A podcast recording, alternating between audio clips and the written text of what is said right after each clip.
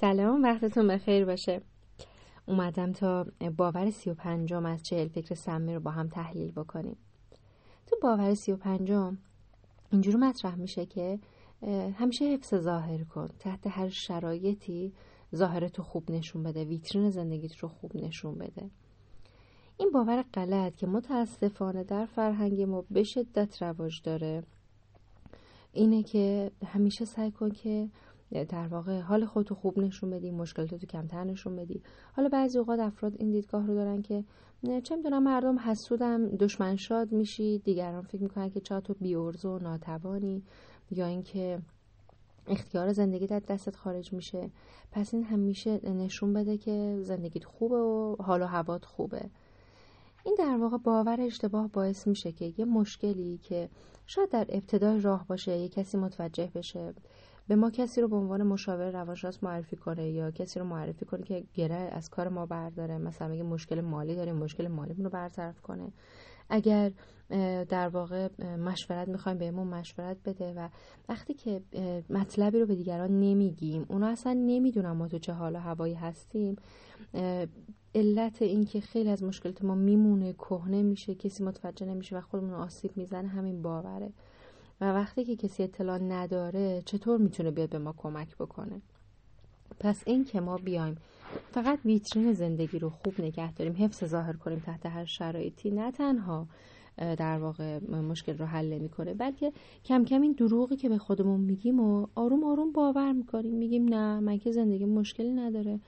من که در واقع حالا دیگرانم که متوجه نشدن پس چیز حادی هم نیست.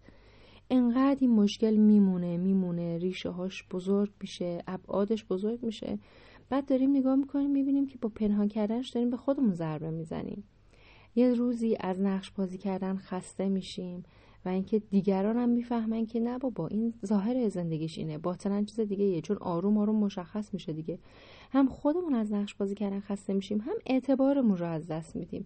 فردا وقتی میگم این قسمت از زندگی من خوبه طرف اصلا باورش نمیشه. میگه نه تو دروغ میگی. فلان قسمت مشخص شد که تو اصلا حال خوبی نداری. اینجا هم امروز فردا مشخص میشه. پس یک ابعاد مشکلمون میمونه میمونه و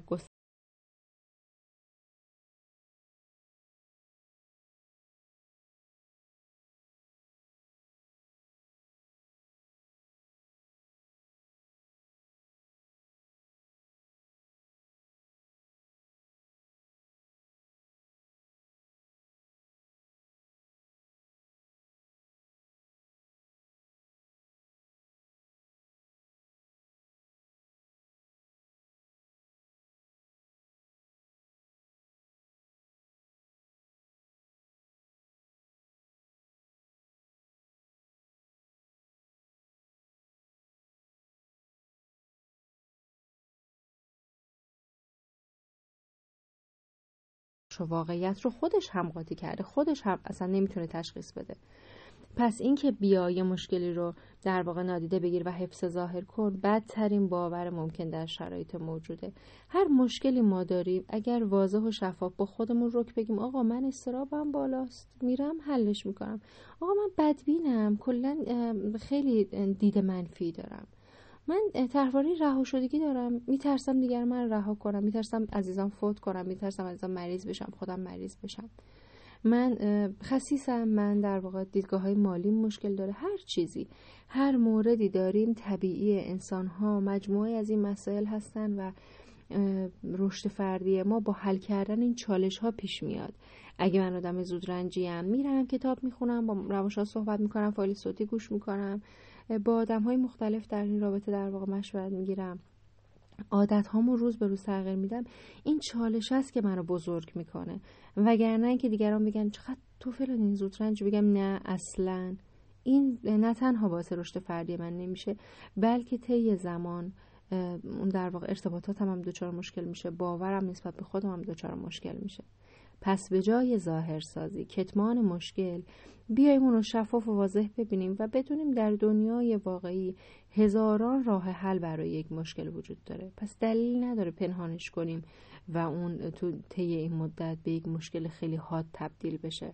هم موقع که کوچیکه بیایم حلش بکنیم یا اگه مشکل حتی الان بزرگم شده باز راهکار براش وجود داره.